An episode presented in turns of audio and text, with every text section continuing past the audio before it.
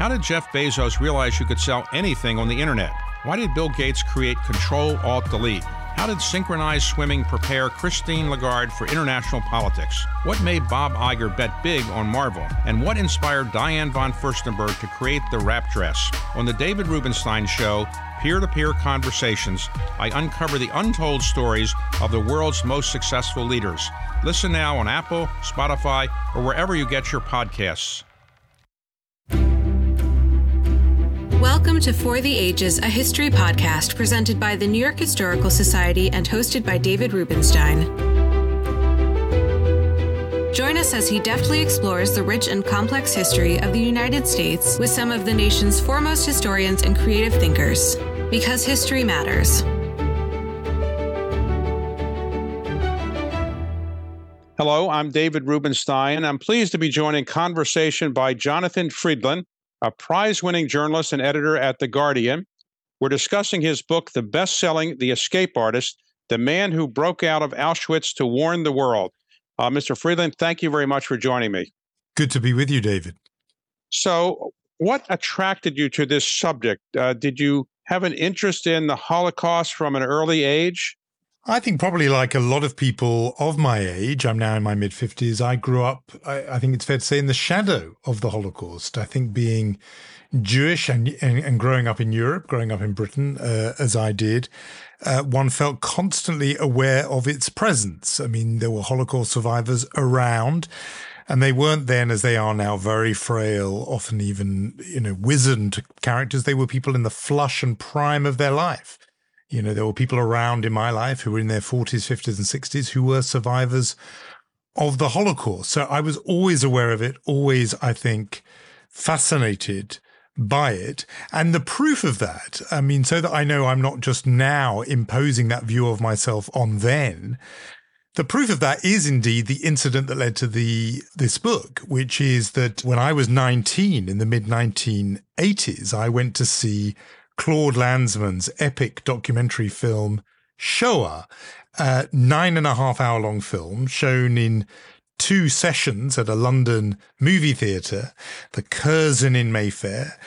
So that was the kind of 19 year old I was that I went to see a Holocaust documentary. And as you know, it's an extremely unusual film full of no archive, only interviews and interviewees who had witnessed the killing of six million Jews in one form or other, witnessed the process, and then exploding onto the screen following the succession of very grey, broken men and women, or at least that's how they looked to me, age 19, suddenly exploded onto the screen this charismatic, uh, younger, vigorous, stronger figure, this man, Rudolf Vrba. And it was hearing his story that stayed with me for decades until eventually it came out in this book, The Escape Artist. Now, uh, he passed away before you wrote this book. So, how did you get uh, access to such good information about him? Well, as you say, he died in 2006. He had been interviewed in two or three key places for this almost unique fact, which is he was one of the tiny handful of Jews who had escaped from Auschwitz. A vanishingly tiny number of Jews ever managed to do that and to make their way to freedom. Less than 10, I think, ever managed to do that.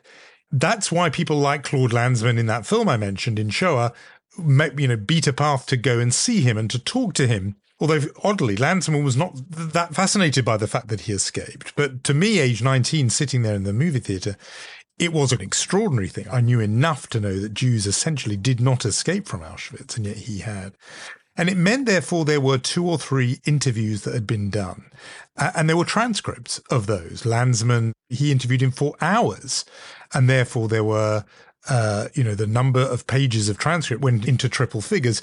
Similarly, a very landmark documentary series made here in Britain called The World at War had also interviewed Vrba, and again, there was a transcript of that.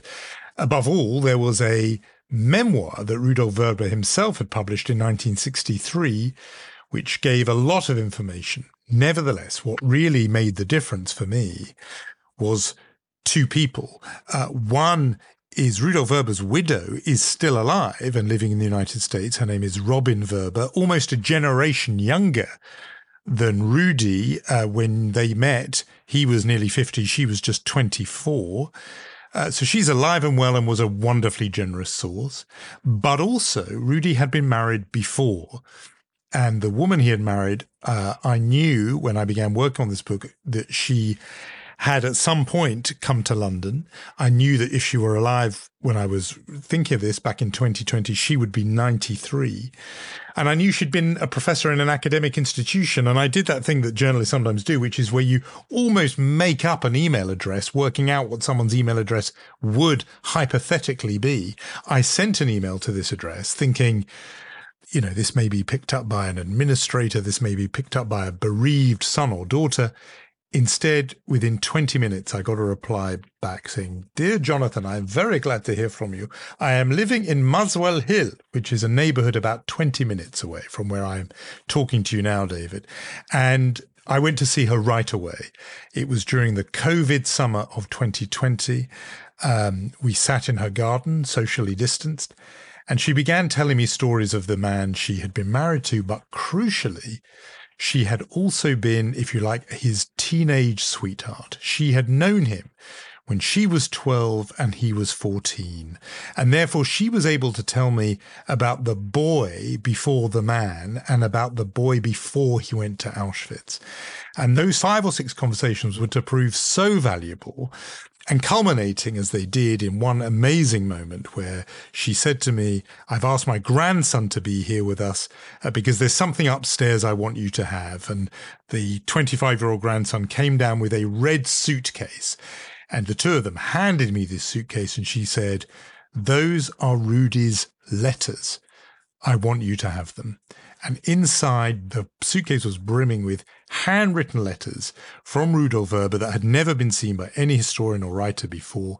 And that gave me huge amounts of insight into Rudy the man. So that, coupled with those transcripts and his own memoir, meant I had a huge amount to get going on.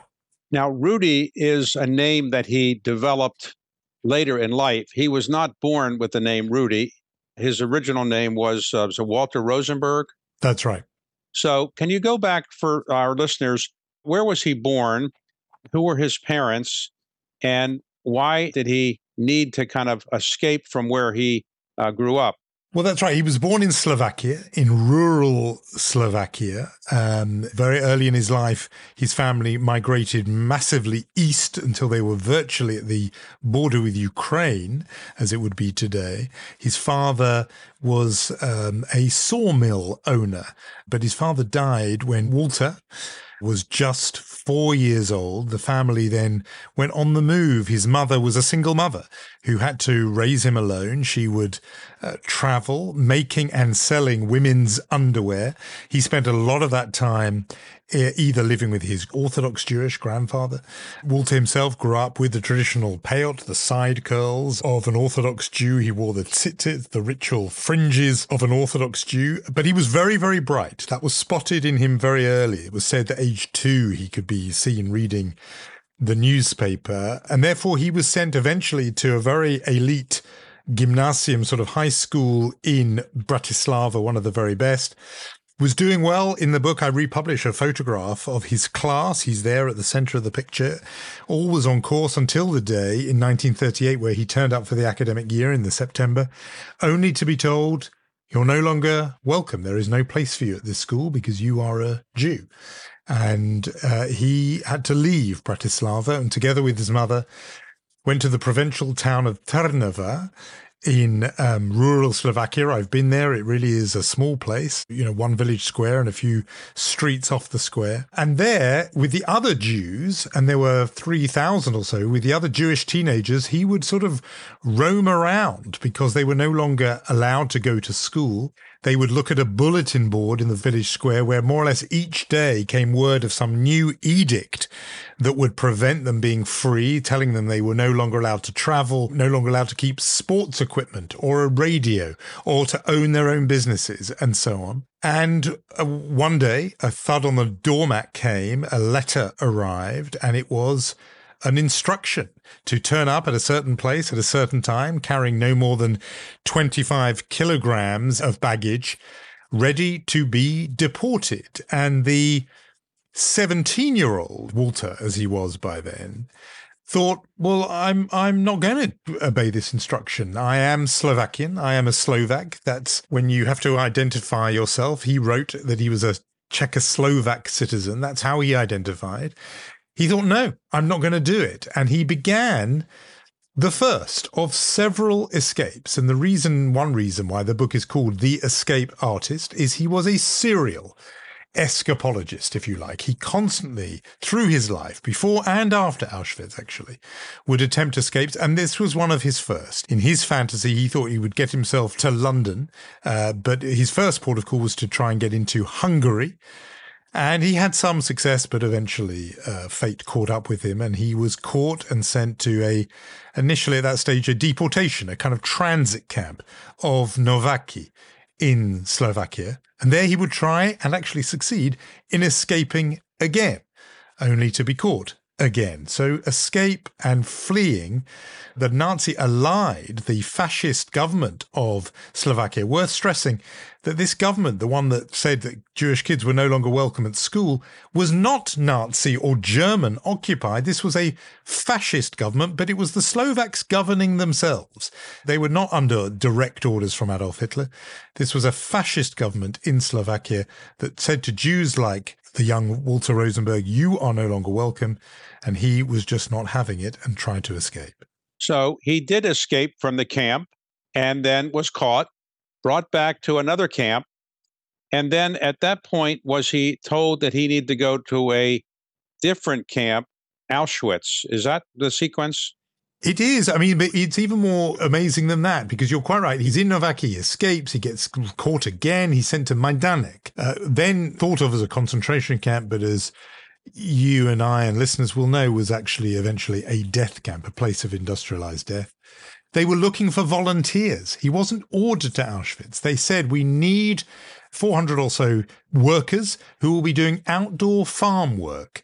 And young Walter Rosenberg there in Majdanek, age 17, thinks, well, however bad that place is, it can't be worse than this dump of Majdanek that I'm in. I'm going to volunteer. He raises his hand and volunteers to be sent to somewhere else. He does not know where this place is. He is then, with the others, put on a cattle car, a cattle wagon, and sent by train in an arduous, desperately awful journey without food or drink or sanitation to a place in the east, and its name is only revealed to him when he arrives. And what's so extraordinary when he arrives on that last day of June in 1942 at Auschwitz is he is relieved to be there. He thinks this place looks like a relatively civilized place compared to where he's been because the buildings are made of brick, the roads are paved, whereas he's been in somewhere of flimsy wooden barracks.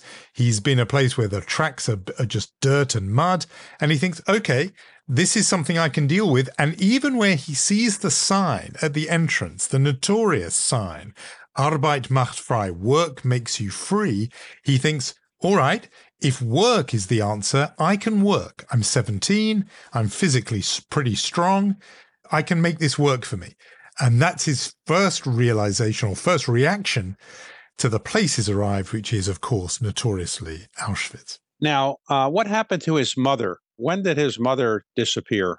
Well, it's a it's to jump ahead a bit because she manages to stay in the hometown of Trnava to avoid deportation.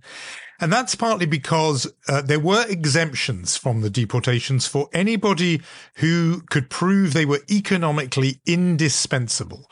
If you could prove that to the Slovak authorities, then you weren't put on at least those first round uh, deportations, those first rounds of trains.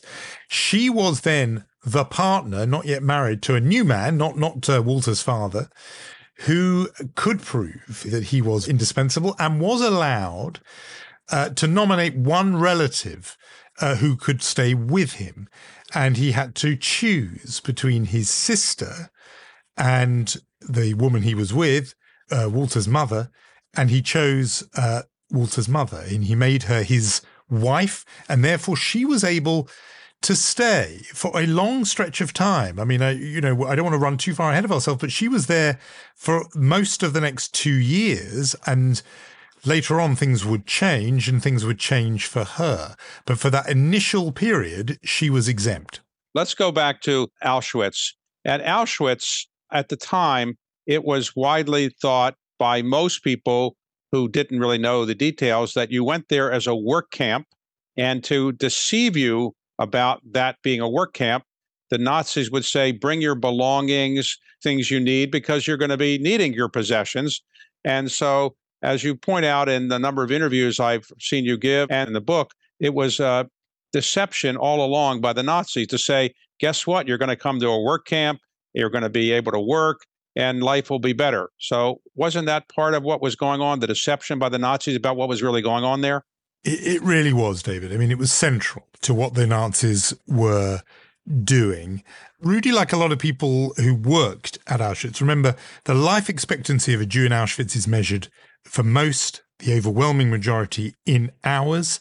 Most arrive there, certainly in the period we're talking about, once you're into 1942, 43, they arrive instantly and are sent, as people I think know, to gas chambers where they are poisoned, gassed to death, and then their bodies burnt. A smaller percentage, between 5 and 10%, were selected instead for work. Uh, what the Nazis in their own documents referred to as annihilation through labor. This was another form of killing, in other words, that you were put to work with a view to being killed. Obviously, the people involved didn't know that. Rudy, when he arrives, Walter, when he arrives, rather, is put to work. He is a slave, to all intents and purposes, a slave worker. And he is bounced around different tasks, but two really matter in terms of the point you've just asked uh, of me. The first place is known as Canada. It's a nickname that the prisoners give this place. Canada in European imagination of the time in the 1930s and 40s was thought of as a land of unimaginable plenty, a place where the streets are paved with gold. It was a place lots of Slovaks and Czechs and others had gone and made their fortune. And therefore, the prisoners in Auschwitz call this place Canada because there is huge abundance there. There is so much stuff there. Rudy's job is to go there and carry some of these bags and piles of stuff and it's as if there are just giant warehouses, six of them, and piles of clothes, of pots, of pans, of children's exercise books, of toys. What is this place? Walter would later admit that to his embarrassment that he didn't know straight away. I didn't understand straight away what he was looking at. Afterwards, the penny drops that this is the place where the possessions of those Jews who've been sent to Auschwitz are taken. They arrive on these trains, on these cattle cars. Immediately, their suitcases, their luggage is taken from them, and it is brought to this area known as Canada, giant sort of courtyard surrounded by warehouses. Slowly, Walter looks around and realizes, yes, I can see men's clothes and women's clothes, but I can also see children's clothes. And yet, when I look around the camp itself, there are no children. Therefore, there is more stuff here than there are people. And slowly, very, and as I say, he was almost embarrassed that it took him a week or two for the penny to drop. But the penny drops that there are more stuff here than people because they are being put to death. That Auschwitz is a place of industrial slaughter. And that conclusion is a turning point for him because no such place in human history had ever existed. But the second point, which related, he then works on the ramp, the Alte Judenrampe, the old Jew ramp as it was known, uh, a railway platform where the, each transport arrives day after day. He realizes there that every single one of those Jews getting off the trains has no idea of the function of this place. Why? because they have been lied to. Exactly as you say, they have been deceived every step of the way. And the significance of that is that that's, of course, why they had brought pots and pans and children's exercise books, because they think they're beginning new lives, not just a work camp, as you said, but really a new Jewish community where they could live and thrive And then the Nazis who hold them have encouraged them to think that. They've told them at every step of the way, you know, make sure you tell somebody your occupation so that you can work in your chosen field. Tie your shoes together so you can collect them after you've been for a shower, uh, which of course we know was a shower out of which no one comes out alive because it was a gas chamber. Deception was central to the Nazi killing method. And Rudy, working on that ramp, Walter Rosenberg, as he then was, sees that deception is vital for the SS and for the Nazis because it ensures that the Jews getting off those trains behave with relative calm, relative quiet, relative order, and order is exactly what the Nazis need for that machine that they've built, this killing machine, to operate efficiently. So at the time that one arrives at Auschwitz, I think I read in your book or elsewhere that 80% or four out of five of those who get off the train are basically going to go to the showers right away, and 20% are not. Is that right? I think the figures are closer to 90%, 90% are okay. sent to their death straight away. Right. Mm. So why was Walter not one of those 90% who went to the shower right away? Well, exactly. Uh, the the way that would work is this notorious scene of selection on the railway platform. Those sent to their deaths are sent to the left. Those who will be worked to death or used as slave labor sent to the right.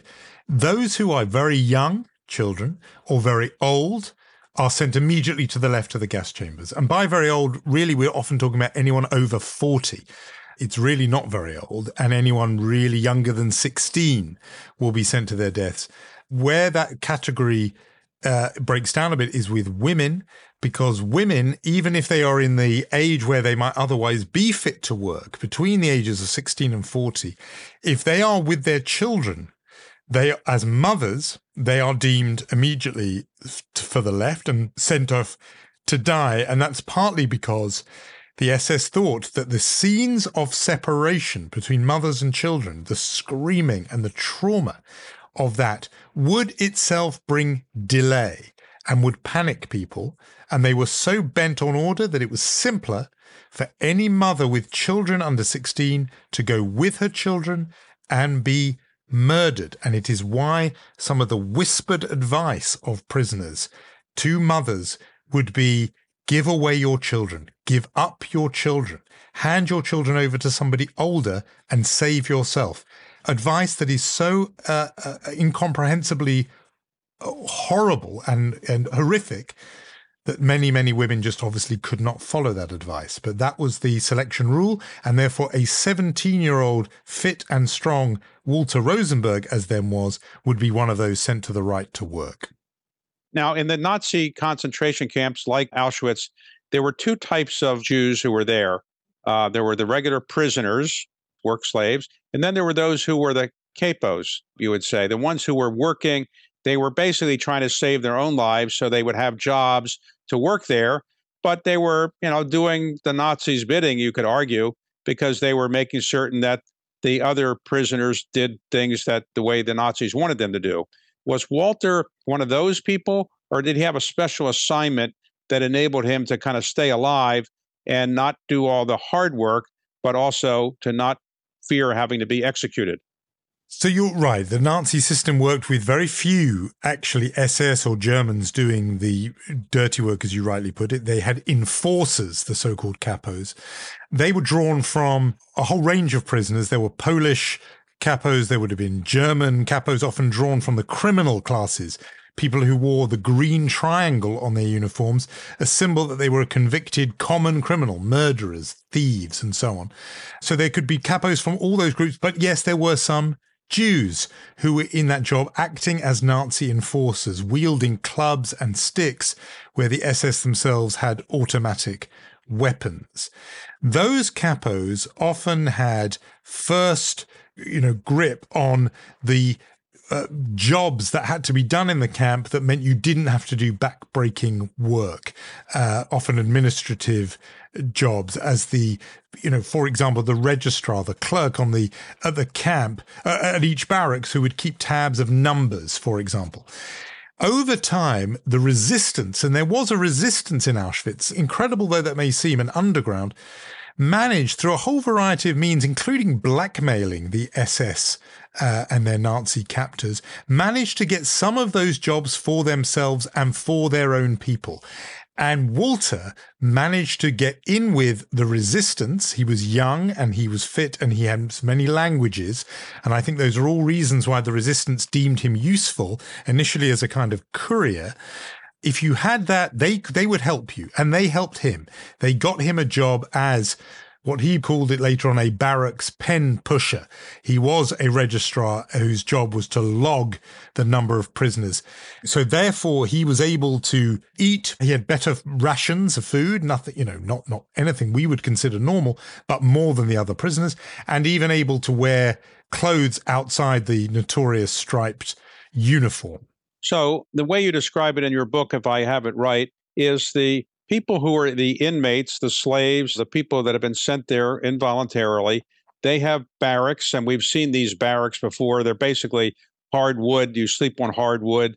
There are communal toilets, most basic of kind of facilities, I would say. And then you slept there, but then you did some of your work outside of the barrack area in a fenced off area. And then when you're done your work during the day, you go back to the barracks area. And then there's a third area outside of that work area. And can you describe that third area and why that was so important to understanding how it might be possible to escape? Yeah, so there's an inner camp and an outer camp. Um, the inner camp is, as you say, what would be where the slaves would sleep at night under extraordinarily harsh guard with searchlights and uh, barbed wire and, of course, you know, machine gun posts, watchtowers every 80 yards or so. And then that sort of perimeter, that cordon would be lowered in the morning when everyone would go off to work, and an outer perimeter containing the outer areas of the camp where work went on would go up. And in the period that we're talking about by about 1944, they were beginning to build an area, it was like a building site that was to prepare for a new wave of inmates and it was nicknamed by the prisoners Mexico. So there was Canada, but there was also Mexico. And that was a huge construction site. And that would play a pivotal role. I'm going to hold back exactly how the young Walter Rosenberg and Fred Wetzler, his friend, also from Trnava in Slovakia, how exactly they pulled off their escape, partly because I want people to read the book, but also it's it's complicated to explain how exactly they did it. Suffice to say, through rather brilliant insight, they and a couple of other prisoners who made the same move before they did, although without success, had discovered what I would call a gap in the Nazi defenses. Not a literal gap. There was no hole in the fence somewhere, but rather a kind of loophole in the Nazi protocols, let's put it that way. And it was by exploiting that that Rudolf Vrba, as he would become, Walter Rosenberg then, and Fred Wetzler were able to pull off an extraordinary escape. And, you know, like a lot of men, I think of my generation who was raised on World War II stories, I know quite a few World War escape stories, the, the movies and so on. You know, I'm biased, but I think by far and away this one is the most thrilling because it's the most improbable. Auschwitz was the place under tightest guard anywhere in Nazi occupied Europe. To be a Jew in Auschwitz was to have the least chance of escape of anybody in uh, occupied Europe, and yet somehow they pulled it off. Well, we finished the first part of our conversation with Jonathan Freedland, and uh, we're going to have a second part uh, another time. But I want to thank you, Mr. Freedland, for agreeing to do this conversation and for taking us through the first part of this story. My pleasure. Good to be with you. On behalf of the New York Historical Society, thank you for joining us for another episode of For the Ages, a History podcast, hosted by David Rubenstein. We hope you enjoyed it and come back for more. Thanks for your support. You can share your thoughts at public.programs at nyhistory.org.